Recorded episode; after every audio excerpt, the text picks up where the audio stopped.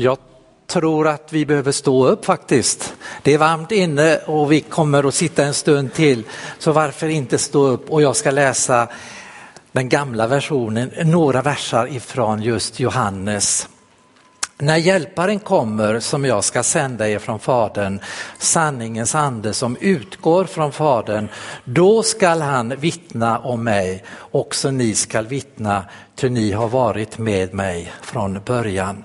Men när han kommer, sanningens ande, ska han vägleda er med hela sanningen. Han ska inte tala av sig själv, utan förkunna det han hör och låta er veta vad som kommer att ske.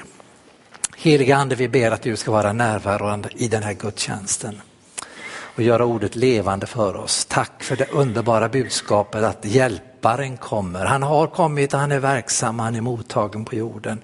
Men vi får påminna varandra om att du gav oss en hjälpare för du såg vår svaghet, du såg vilka vi är och du såg också detta gigantiska uppdrag vi har fått av dig. Tack Herre för att du är här och välsigna oss och möta oss var och en, du som känner oss bättre än vi själva. Du som ser våra behov. Herre, tack att vi får överlämna resten av gudstjänsten i dina händer. I Jesu namn. Amen. Varsågoda och sitt. Den här söndagen är ju ett fantastiskt budskap, ett glädjebudskap och jag känner mig liksom förmedlare av ett glädjebudskap. Hjälparen kommer, hjälp är på väg. Och den här söndagen den präglas ju av just väntan på den heliga ande. Och den här söndagen firar vi tio dagars spannet mellan Kristi himmelfärd och pingsten. Och vi vet ju från Bibeln att Jesu lärjungar under väntetiden var samlade till bön. De hade fått uppmaningen av Gud. Stanna kvar, bed så ska ni få. Och de satt förmodligen i den här samma sal där Jesus instiftade nattvarden. Där han också gav löftet om den heliga ande. Och det står väldigt tydligt i Bibeln att de var tillsammans och de bad tillsammans. Och de bad om den heliga ande, hjälparen som skulle komma och som Jesus hade utlovat. Nu är det egentligen så här att pingsten inte har någon förberedelsetid som påsken har. Jesus själv han band samman påsken och pingsten och när han efter uppståndelsen första gången mötte sina lärjungar och sa till dem, tag emot helig ande, så var det en, ett löfte till dem personligen.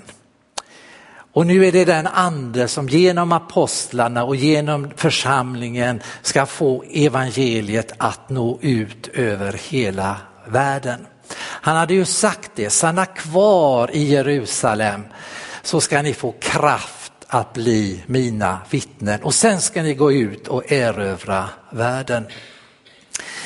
Den heliga ande den heliga andes uppgift det är att förse oss med, med kraft, med frimodighet, med glädje och med kärlek. Och den heliga ande skulle man kunna säga är kärlekens lasso eller kärlekens rep.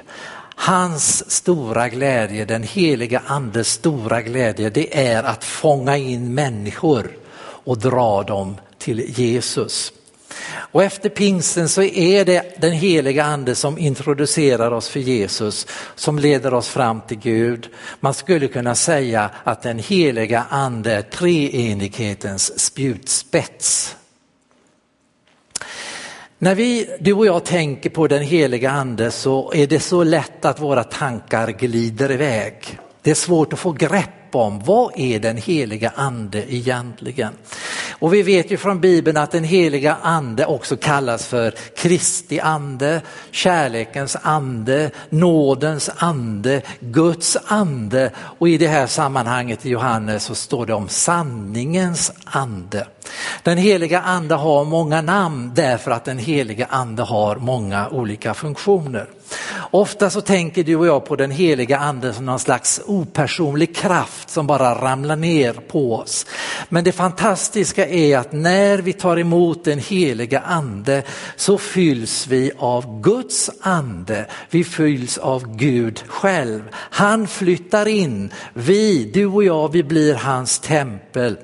Vi blir boningar för Guds härlighet. Är inte det fantastiskt att Gud flyttar in i mig och jag får vara ett tempel åt den heliga ande eller åt Guds ande. Den heliga ande är alltså en person med personliga egenskaper. Och det är viktigt att vi tänker på det, för Bibeln berättar att han kan glädja sig, den heliga ande gläder sig över. Han kan också bli bedrövad och Bibeln varnar för att bedröva den heliga ande. Och den heliga ande vill någonting och vi förnimmer honom och så säger vi anden är och färde. Och det är svårt liksom att förklara vad är det då som är på gång när den heliga ande är och färde.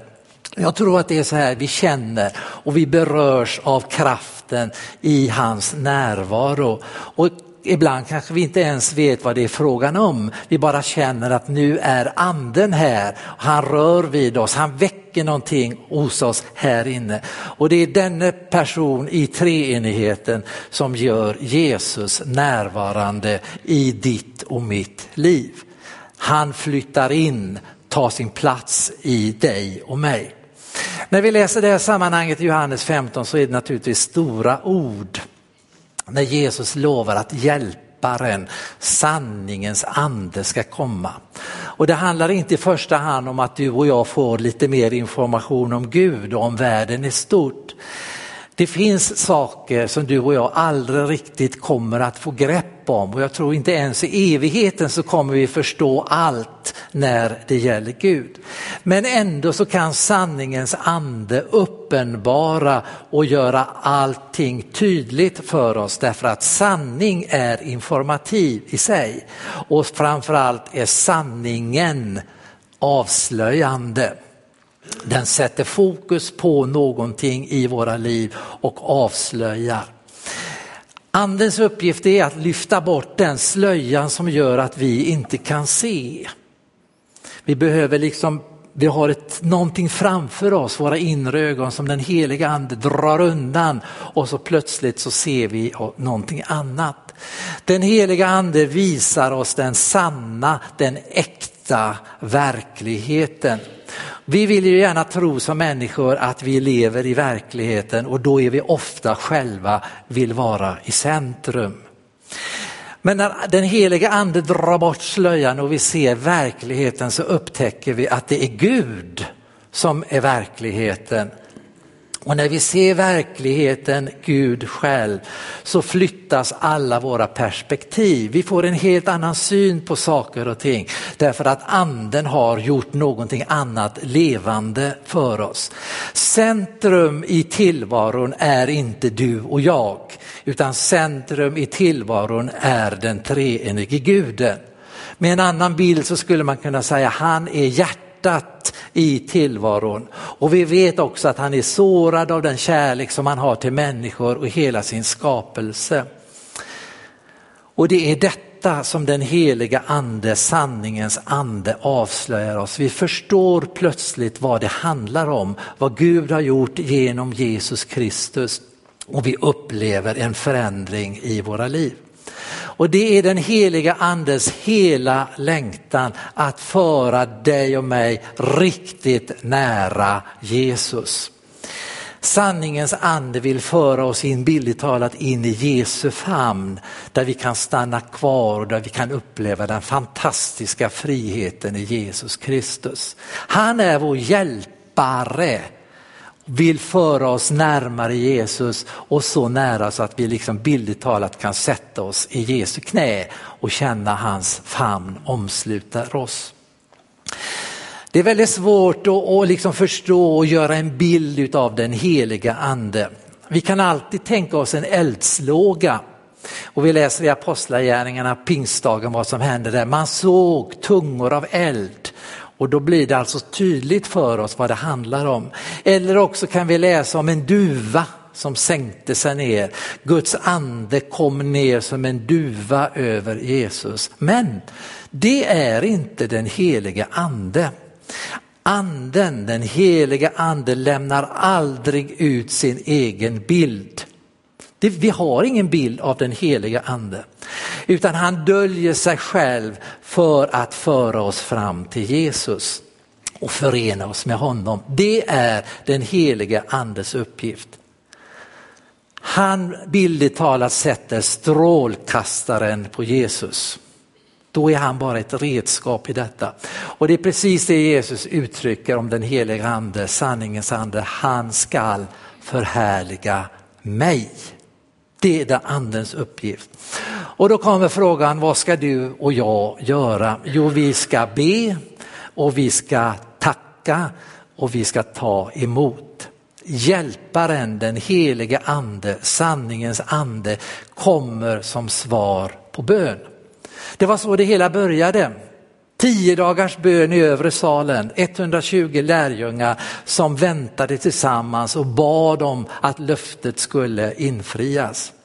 Och det är precis det Jesus lyfter fram och påminner oss om i Lukas 11 och 13. Hur mycket mer skall inte er himmelske fader ge helig ande åt dem som ber honom? Vi måste alltså göra någonting själva, vi måste bedja om, då är han där och ger oss det vi ber om. Att be om helig ande, att be om andens frukt, att be om andens gåvor. Vad innebär det? Jo, det innebär att man öppnar sig för den helige andes intensiva närvaro i våra liv. Jag lämnar över kontrollen åt någon annan. Jag kapitulerar inför honom som kan hjälpa mig och leda mig framåt. Men det handlar också om att öppna sig för anden i Guds eget ord. Det står i Bibeln, ditt ord är ande och liv. Och det krävs öppna ögon, det krävs ett öppet sinne och det krävs ett öppet hjärta hjärta hos dig och mig för att se att det är bara den heliga ande som kan göra ordet levande. Vi kan läsa sida upp och sida ner men helt plötsligt så upplever vi att nu är den heliga ande här och vi ser på ordet och upplever ordet att det talar till oss. Ordet blir levande och så kan man fortsätta att läsa och känna nu är den heliga ande på gång och han visar mig på hemligheter som jag inte haft en aning om trots att jag har läst det här sammanhanget så många gånger förut. Det fantastiska är att när en människa får öppnade ögon, får ett öppet sinne, får ett öppet hjärta, även om det bara är lite, lite grann så här på glänt, då blir Bibeln inte en bok bland alla andra böcker som jag har i min bokhylla. Det finns ingen annan bok i hela världen som är utandad av Gud, alltså inspirerad av Guds ande. Den enda bok i hela världen är utandad av Gud. Man har skrivit inspirerade av Guds ande.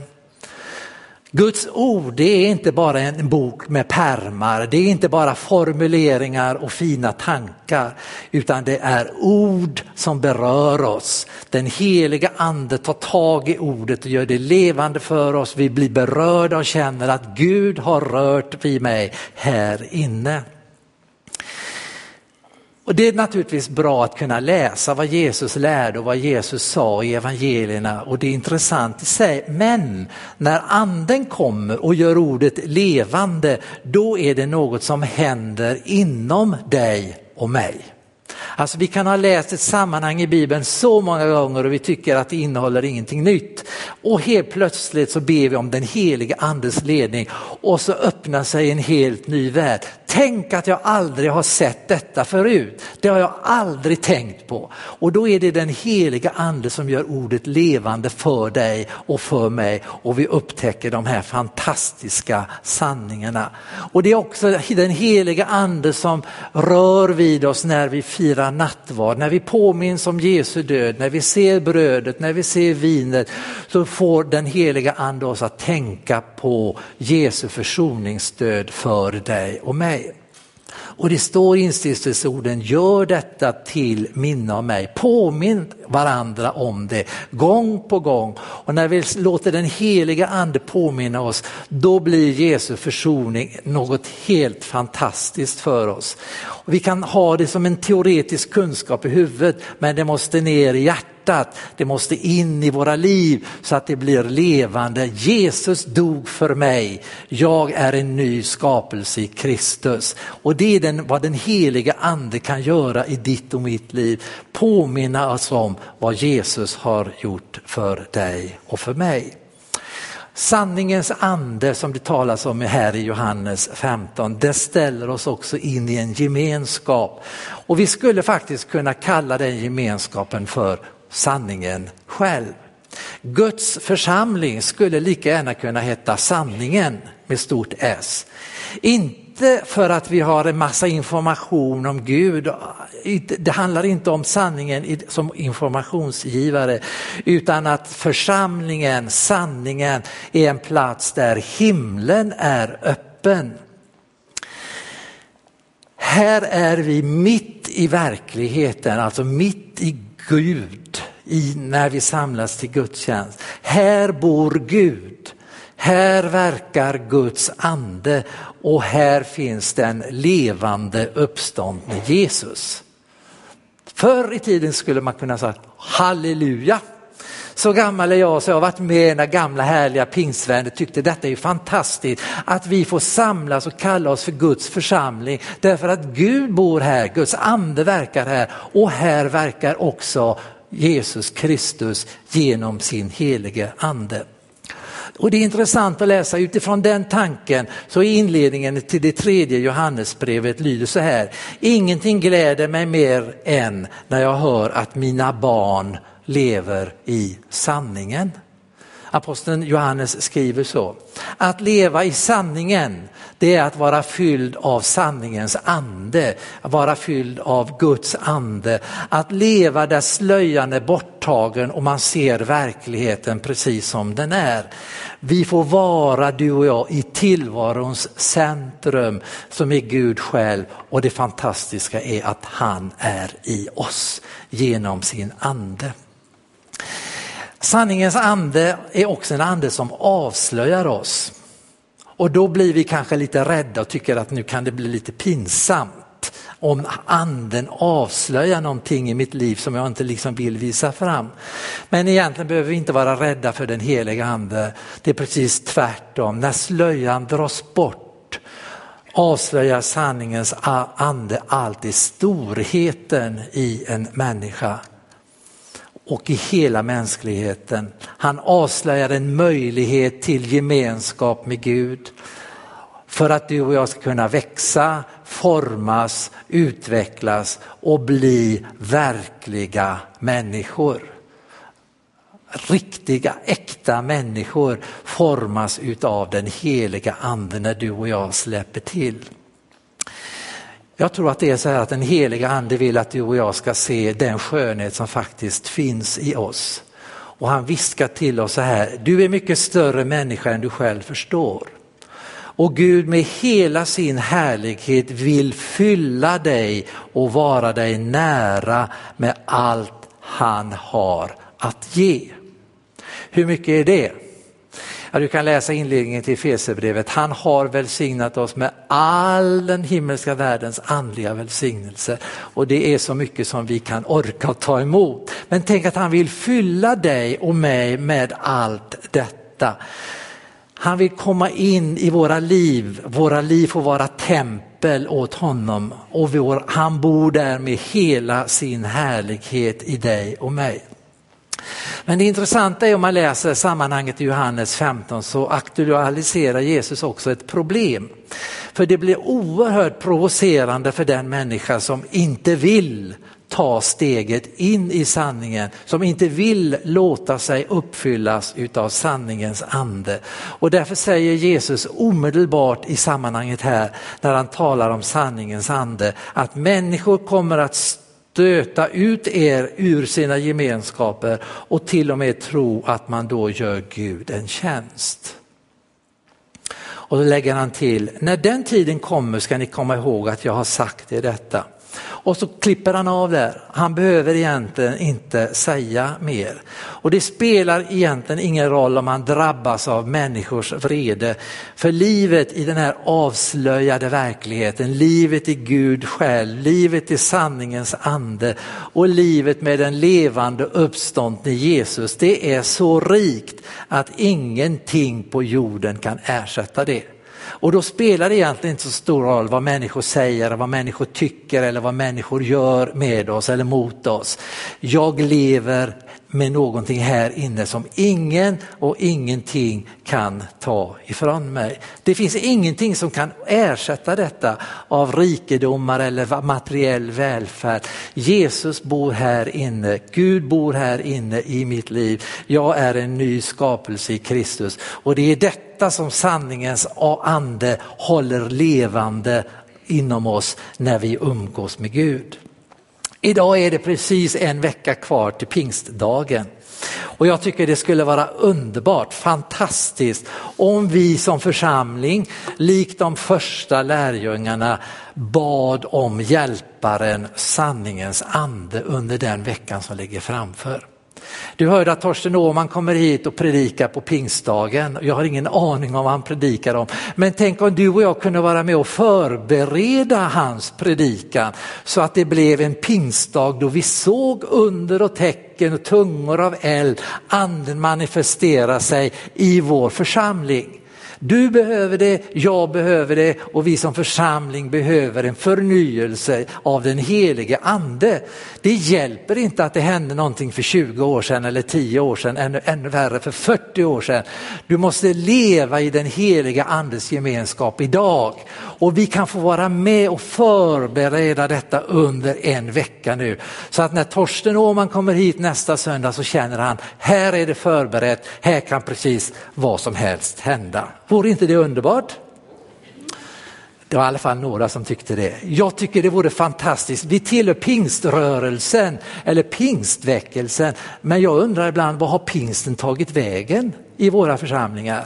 Det har blivit så tyst och så stilla och så välordnat. När den heliga ande kommer då får vi räkna med att det kan bli upp och ner på. Och jag tror att vi behöver det, skakas loss ur de här fasta ramarna som vi har hamnat i. Vi har mönster och vi känner en trygghet när vi håller oss inom de här ramarna. Jag tror att den heliga ande vill flytta oss utanför ramarna och där vi upptäcker den övernaturliga dimensionen i det kristna livet. Vi behöver uppleva under och tecken tecken och när vi förkunnar ordet i våra församlingar så kommer Gud att liksom bekräfta ordet genom under och tecken. Och då blir det ett helt annat liv och rörelse. Då sitter vi liksom inte så här välstädat och tänker på något annat kanske.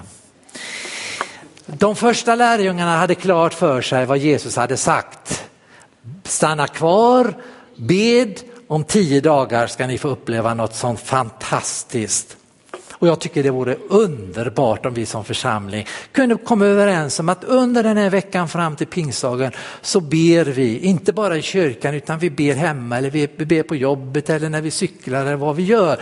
Så finns det en bön här inne och det behövs inga märkvärdiga böner, välformulerade ord. För anden vet precis vad du och jag menar. Vi kan uttrycka oss så enkelt och han tar tag i det och på något sätt förvandlar han det så att det når fram.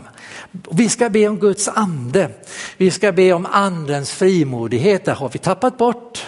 Vi är inte frimodiga idag utan ibland är det nästan så vi ber om ursäkt för att vi är kristna. Vi ska be om andens kraft. Det saknar vi också. När den heliga ande kommer över er ska ni få kraft att bli mina vittnen. Och är det någon tid vi behöver uppleva andens kraft så är det just i vår tid. I den samhällsutveckling vi har med de värderingar som kommer fram så behöver vi vara en motkraft till allt detta. Och det är ingenting som vi tar oss själva och bestämmer oss för, nu ska vi göra så här. Utan vi behöver precis som de första lärjungarna stanna upp, ta en tid i bön, be om kraft och så går vi ut och tjänar Herren i den heliga andes kraft. Och då kommer också det som hör till den heliga ande som är så fantastiskt, nämligen glädjen. och kärleken. Är du glad att du är frälst? Alltså den glädjen som kommer här inifrån och kärleken till människor. Människor utanför vår kyrka, de går förlorade om de inte får möta Jesus Kristus. Och den kärleken till andra kan jag inte bestämma mig själv för. Det måste födas här inne genom den helige ande. Jag börjar älska människor och fundera på hur ska jag nå människor med det glada budskapet om Jesus Kristus.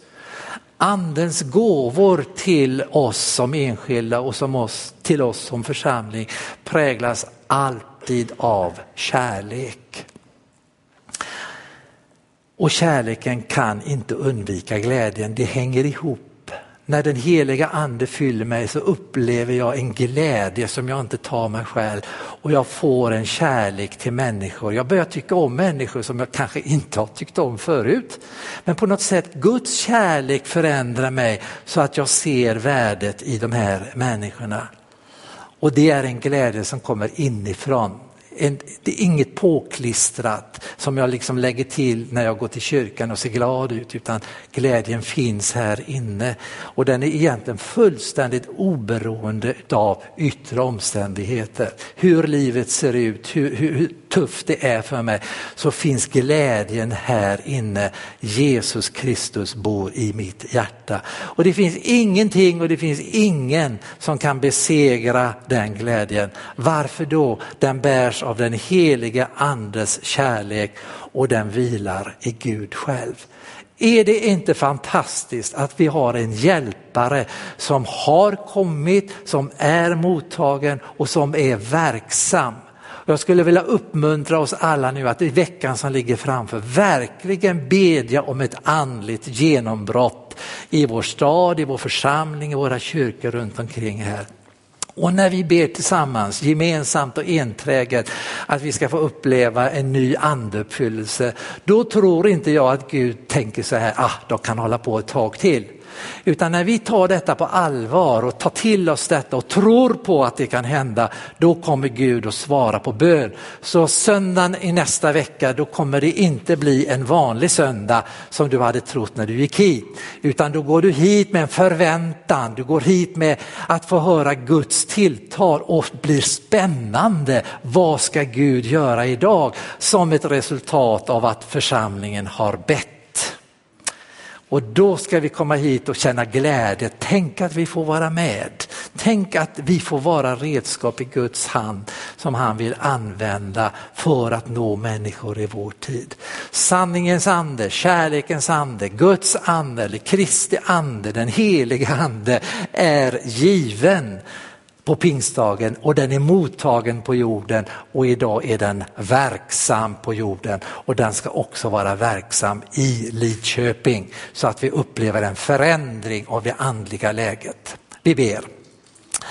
Herre, jag bara tackar dig och prisar och ärar och upphöjer dig för att du är Gud, du är den suveräne, du är centrum i tillvaron. Och Herre, det är så mycket annat som vill ta plats för dig Herre, så mycket som vill skymma vår sikt på dig Herre. Men vi ber att du ska rensa bort allt detta så vi får se dig sådan du är. Du är den store, du är den mäktige och du har givit oss en hjälpare Tack för den heliga ande som bor i oss, att vi får vara tempel åt dig, att din härlighet bor i oss. Herre hjälp oss att vi riktigt ta detta på allvar under den här veckan som ligger framför nu till pingstdagen. Att vi ber om en andeuppfyllelse i våra egna liv och i våra församlingar så att den här stan kommer att märka att pingsten 2014 blev någonting annat än de hade tänkt sig.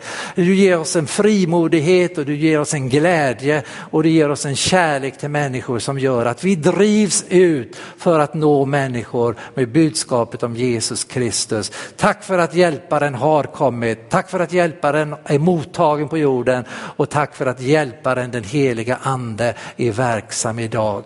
Vi bara tackar och prisar dig. Amen.